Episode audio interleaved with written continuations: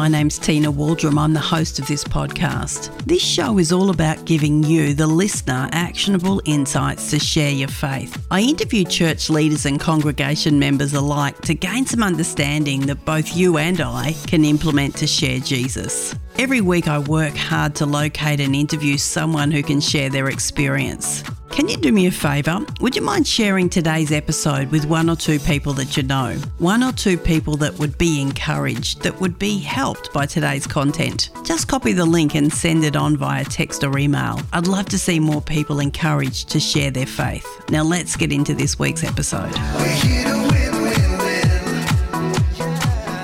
Welcome to the Win Win Evangelism podcast. My name's Tina Waldrom, and today I'm speaking with James Macpherson on the topic of evangelism, the media, and woke culture. Fascinating topic.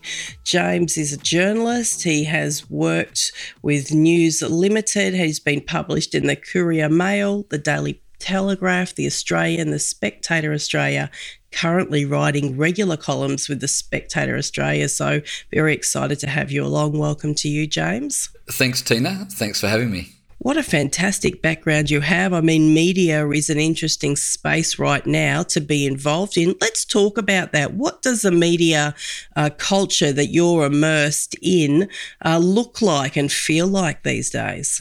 Well, uh, the the people that I work with are all great people, actually. They're a delight to work with. Not many of them are people of faith, but all of them um, share an intense curiosity in life generally and are fascinated by people. And uh, so that always keeps things interesting. So, um, look, I, I love working in media, I, I love journalists and uh, find them to be great company and uh, always amusing and interesting people. Yeah, I always find journos very deep thinkers, and uh, I love some of your writings and reading those. And I'll drop into our show notes places that people can stay connected with you, James. Tell me about woke culture. What exactly is that? Because as believers, we need to be well informed on the, the culture that we are trying to engage with. How would you describe it? Yeah, there's a lot of different definitions about uh, what woke means. Um, I think it began as a compliment. Um, it was people describing their own ability to see life as it really is. Most people don't understand that beneath the surface of human interactions, there is oppression and oppressors. There's uh, all this systemic, whether it's racism or sexism, or but every interaction has this underlying context. And, and if you can see it, then you're woke, you're awake to things as they really are. It has more recently become a term of derision to criticize those people who are intent on finding, you know, microaggressions and hidden agendas um, in every conversation and in every uh, interaction. So, uh, broadly speaking, um, I think if you're woke, it means that you have a very highly attuned, perhaps too highly attuned antenna for social injustice and uh, structural inequalities that uh, most people are unaware of, but you understand them and you know how society needs to be dismantled and rebuilt um, so that these uh, structural inequities are no longer present. It's probably one of the worst definitions you'll ever hear, but broadly speaking, that that's kind of the idea behind it. Yeah, okay. Well, that makes sense to me. So, uh, definitely when we start to drill down on that awareness of the social injustice that would sit within a culture at a given time. And I guess from my Christian perspective, I shouldn't say from the Christian perspective because there are many, but from my Christian perspective, there does seem to be a lot more people in my world now that are acutely aware of any injustice, whether it's a majority or a minority group. But from your perspective in the media, is that when we talk about woke culture, are we talking about people being more aware of the minority groups when it comes to injustice? Well, yeah. Um, I mean, that's the way the narrative is playing out at the moment that if you want to understand life, you've got to understand that every interaction is an interaction between someone who is oppressed and someone who is oppressing them. And uh, so you can work out who has moral authority based on whether they belong to an oppressed group or an oppressor group. And of course, this typically has to do with your gender, your skin color, uh, perhaps your ethnicity. And, and I guess it's framed in terms of inclusion and diversity and kindness. And people are hyper aware of this because no one wants to be thought of as a brute. No one wants to be thought of as unkind. And the other day was um, International Pronoun Day. So we're being told if, if you don't use these pronouns for these people, then you are a mean, nasty person. Well, no one wants to be thought of as mean and nasty. I, I don't want to be thought of that way. I'll I'll call you whatever you I'll, I'll call you Cinderella if it makes you happy. What I can't do is call you something that you're plainly not. But what people are seeking to do is to redefine manners. And if you can redefine manners, you are wielding incredible power because you're now able to tell people if you don't speak in this way, then you are not a nice person. And would your employer be happy to continue your employment if they knew you were not a nice person? Uh, you should be deplatformed. And so people, in order to be thought of as nice, will tell blatant lies and, and then lies get embedded in the culture because everyone's too scared of being thought of as unkind. And, and so that's the way this works. It, it plays on the good intention of people, um, but manipulates them into a position where they um, are now becoming part of a grand lie in order to be thought of as a good person. Yes, it's a minefield. as I see it right now, it is an absolute minefield because as Christians, let's talk about this. We want to be inclusive, of course. God is inclusive, loves everyone. But there still are some guidelines, aren't there? Some things that we would feel are clear in some areas. So this makes it very difficult. Why is this so difficult now as a Christian? I mean, you're in the media. So how are you yourself holding the tension and walking the tension? Look, I, I think the, the key is to not get bamboozled by these terms. I mean, um, we need to be inclusive. Well, well, that's that's half true, but you can't, of course, be inclusive of everything. If you say that gender is uh, fluid, and I say gender is binary, well, we can't include both those views. One will be included to the exclusion of the other. So it's it's not a question of including everything. It's a question of which view do we include. And so I think people just need to not get confused or intimidated by some of these terms where they feel like they just have to acquiesce uh, because these things typically run in one direction, don't they? I, I, mean, we had a classic example just recently where a the CEO of a major sporting company lost his job because uh, his views apparently made it impossible for him to be inclusive. Well, it begs the obvious question what about inclusivity for his views? So I make my point again this idea, well, we've got to be inclusive. Well, you, you can't include everything. So it, it's really a question of whose views or what views do we include. And right now, there seems to be a battle between uh, traditional views that have gotten our culture to where it is and those who would seek to eliminate all of the traditional views, undermine all of the foundations of our culture, um, and replace them with something else which they um, haven't yet really described. Yeah, it's a very challenging time. So, how do you yourself go about being in the media, continuing to keep people on a journey with you as a person that are interested in exploring things of faith? What is the way forward for you?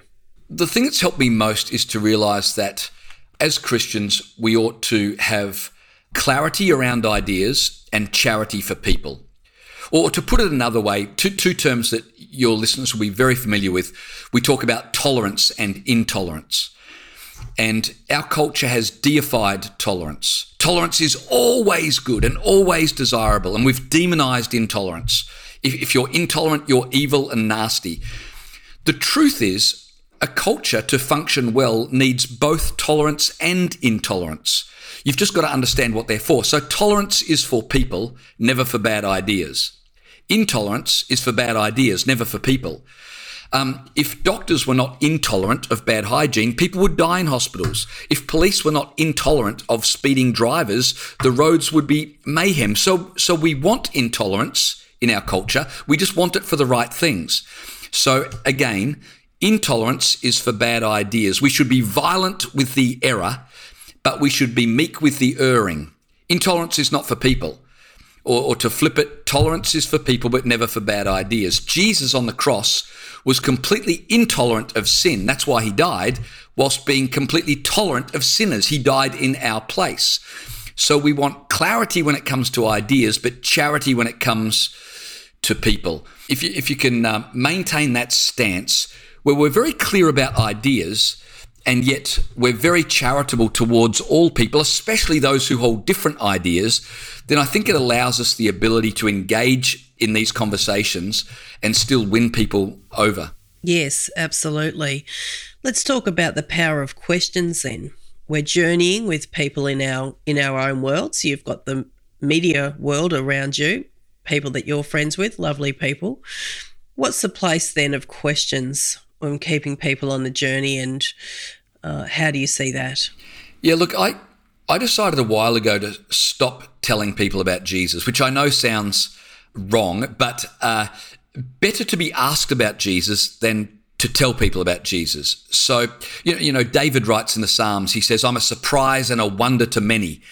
And I think one of the problems with us as Christians is we've stopped being surprising and we no longer make people wonder. But if we live our lives in such a way that people are curious about us, then much better to have them ask us about our faith than for us to try and, you know, sit them down and, and tell them. And the best way to generate questions about faith is to first be interested not in sharing your own view, but in understanding somebody else's. And, and so I find that, uh, well, well, I'm curious about people anyway and fascinated by what people think and why they think those things. And, and so I found when you start to ask people about what they believe and why they believe that, you pretty quickly find that there's contradictions.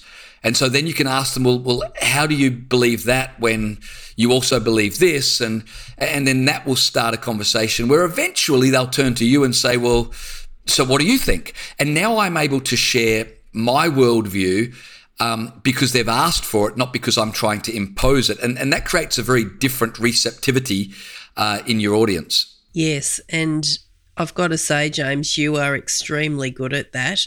Now, it's true to say that you're very sure on what you want to say about your faith and how you see Christianity. And I can see that by reading the James Macpherson report. I am surprised that you are so good at making room to have those discussions and understand other people.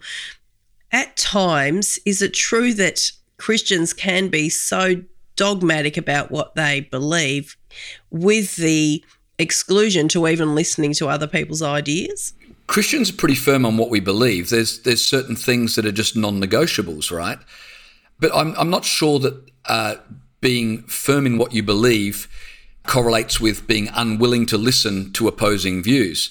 That the more certain in, I am in what I believe, the more willing I am to listen to other views because I'm not threatened by other views. It's it's only when you're scared that you might be wrong that you don't want to listen to other views because you don't want to be challenged. I, I don't see any contradiction between uh, Christians having strong views and being the most open people to listen to others and to uh, engage in in discussion. Right maybe my experience, James, has been that I have come across people with some very strong views, but with very little capacity to actually engage with others and to listen to other people's views. So I don't want to be controversial myself, but maybe we need to do a little bit more thinking through of what we actually do believe and firm up why we believe why we believe. You know, one of the most amazing things about Jesus is so Jesus is God incarnate, right? So he knows everything. And yet, I think in the Gospels, Jesus asks 152 questions, which, which always, I mean, why is Jesus asking questions? He already knows the answer, right? But Jesus loved people and he was just incredibly interested in people he meets the woman at the well and he starts asking her questions. He already knows the answer uh, to all of these questions. And so I, I think that if we love people and we're genuinely interested in people, then uh, we want to hear their point of view. We're not threatened by it. And it opens up a discussion where now we can start to work together towards truth rather than simply dogmatically preaching it at people and, and, uh, and isolating them if they don't agree. Yes, and I think that's the thing, isn't it? People can feel isolated. Um, let's talk about that a little more. This concept of truth. Is there, from your perspective, um, with the people that you're surrounded with, is there a greater hunger for truth than, say, 10 years ago? Yeah, I'm having lots of conversations with people at the moment who say, I'm not a Christian yet, but I'm not an atheist anymore. And when I ask them why the shift, they say, look, my whole life I've been able to understand the world in terms of politics and different ideologies, but for the first time in my life, I can't work out what the hell is going on. That the whole world has gone weird, and, and everybody knows that, and no one can figure it out. And so I'm finding very intelligent, sensible people who were not open to spiritual things are for the first time in their lives, that's by their own admission, saying maybe there's more to the world than I've considered before, and, and I'm open. I've talked to journalists and political advisors who have just started going to church in the last couple of years because they're trying to understand what on earth is happening right now. And uh, so I actually think it's a great time to be uh, sharing faith with people and you're right, people want to talk about truth. I think one of the gifts that the transgender movement has given us is that truth is suddenly the number one talking point. Um, is uh, biology a fixed reality, or is biology and gender entirely in my own mind? Uh, by the way, that's another thing that the transgender movement has given us it's given us the opportunity to talk about the human soul. Because if I am a woman trapped in a man's body, what I'm really saying is that there's more to life than just the material.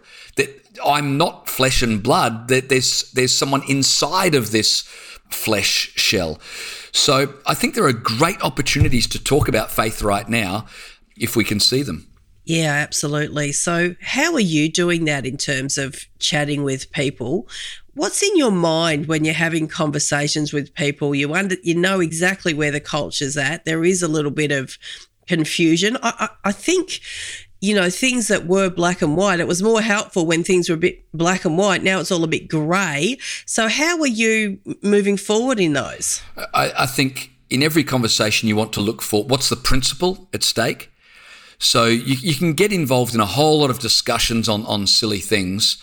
But I, I, think in every issue, you've got to find what, what's the underlying principle here that um, that we want to talk about, and, and, that gives you good ground then for for discussion. So. Um, you know, you could name any any number of cultural issues at the moment. Uh, so, uh, to go back to the transgender issue, you know, you can talk about women's sport, you can talk about bathrooms, and and those are all valid discussions. But but the underlying thing is well, what is reality? Does reality exist externally from me, or do I define reality with my words? That that's the real point. If, if you can answer that question, then all the other questions become easy to answer. And so I think in every discussion, uh, we're really looking for what's the underlying principle here that needs to be defended. And uh, if you can start to talk about that, um, then uh, you can help people unpack the rest of the issue fairly easily without the emotion attached. Yeah, absolutely. Let's chat about this incident that we saw in the media. I know you raised it just before, where we saw a Christian person removed from a high position in the sporting world. And you rightfully said it. There's two sides to that coin, so you could see it either way. What were the people around you in media saying? What were some of the discussions that were going on? Most of the people that um, I've spoken to about this in media and in politics were just shocked by it. And they think this whole thing has gone so far that it's now at the point of being ridiculous. I had discussions with journalists in left leaning news organisations who actually were talking about whether they would lose their jobs for views that they had. Now, not Christian views, but, but other views that might be unpopular or counter to the prevailing narrative. Eh, because here's the thing if you agree that Christians shouldn't be allowed to hold their views, uh, you're a fool if you don't think at some point the tables will turn and someone somewhere will come after you for your views. This is why we've got to be careful when we cheer for our enemies to be deplatformed. Because what you allow for your enemies, uh, you are now saying is okay for you as well. Uh, so you've got to be very careful. This is why we should stand up for people, even if we disagree with them. If you believe in free speech, if you believe in um, freedom of association, if you believe in freedom of thought, then we should stand up for even those we completely disagree with, but we should still stand up for their right to express themselves. Because if we cheer for our enemies to be deplatformed, then we're, we're really creating an environment where it, it, at some point it's going to happen to us. We've got a dangerous situation in this country where the government has decided they need to protect people's feelings. And so in Tasmania and in Victoria, uh, for sure in those states, it's now an offence to humiliate or offend somebody on the basis of a number of protected attributes, you know, sex, gender, race, religion, and um, and I'm not saying that it's nice to offend people, but I am saying the government should not be trying to protect our feelings because then they start to make laws based on feelings. And of course, feelings are entirely subjective. So, so this then makes a mockery of the law. You, you have laws that are based not on objective fact, but on subjective feeling. And that is a recipe for disaster. I mean, the only people that like this are lawyers because they're going to be busy forever uh, trying to, uh, you know, divine the intent of people's hearts when they said something. So that's the way society is going, and no one with a brain that I know thinks that any of this is a good idea. Certain people are weaponizing it because they get great joy out of seeing people they don't like deplatformed and and um, ostracized. But but that's a very short term view, uh, in my opinion, because at some point the wheel turns, and what you allow for others will be used against you. So we need to be very careful with this. Yeah, that's a great answer. What a minefield it is, but really great to have a good discussion around it. James, for people that are listening, everyday people like myself, here we are. We're trying to stumble through this world that's a complete minefield. It's not what it was 20 years ago. What would you say? Here's two things, Tina. If you want to continue to be about somehow sharing this amazing Jesus, this is what I'd be telling you to do right now. I would say we've got to love people. And, and by love people, I mean be open to people, accept people. Acceptance and approval are two different things. Um, so we, we've got to become good at, like I said, charity for people. We, we accept people no matter what. That doesn't mean approval because we do have clarity when it comes to ideas. And so I think we just, in our homes, in our workplaces, in our uh, places of study, we just need to make sure that um, we genuinely love people. We treat people with dignity and with humanity, while at the same time not being shy about saying, well, I, I actually don't believe that. I believe this. And, and that doesn't mean that I disqualify you as a friend or I uh, discount you as a human being. And the world has, has forgotten how to do this. Um, Christians know how to disagree without being disagreeable. The world has forgotten how to do that. And so I think that if we can learn to disagree with people, because we're not embarrassed of our views, we're not intimidated by this thing. Well, if you say that, you're a nasty person. No, I'm not. I, am not. I know I'm not a nasty person. You might not like my opinion, but uh, that doesn't mean I'm going to treat you as lesser than human. So I think if we are not intimidated by those things, we speak the truth, but as Paul says, we speak the truth in love. So we're not speaking the truth to win an argument. We're speaking the truth because we generally care about people. Tolerance doesn't care about people. Tolerance says, well, live and let live. If you want to do that and ruin your life, oh, it's none of my business. Uh, no one ever sang a song, Amazing Tolerance, How Sweet the Sound because tolerance never saved a wretch like me. It's grace that's amazing. And what's grace? Grace loves you enough to tell you the truth, even if you reject me for hearing it, but because I care about you as a person and I genuinely, I'm not trying to win an argument, but I genuinely want the best for you. And, and, and the best for you is to know the truth of God's word, God's plan for your life. And if you reject it, I'm still your friend. I still love you. Um, I, I, think that's the demeanor that we need to have. And I think that, that to the degree that we can do that, we can influence a society that's very confused and very hurting at the moment. Yes, amen. Fantastic challenge right there and so many things just to kind of think through.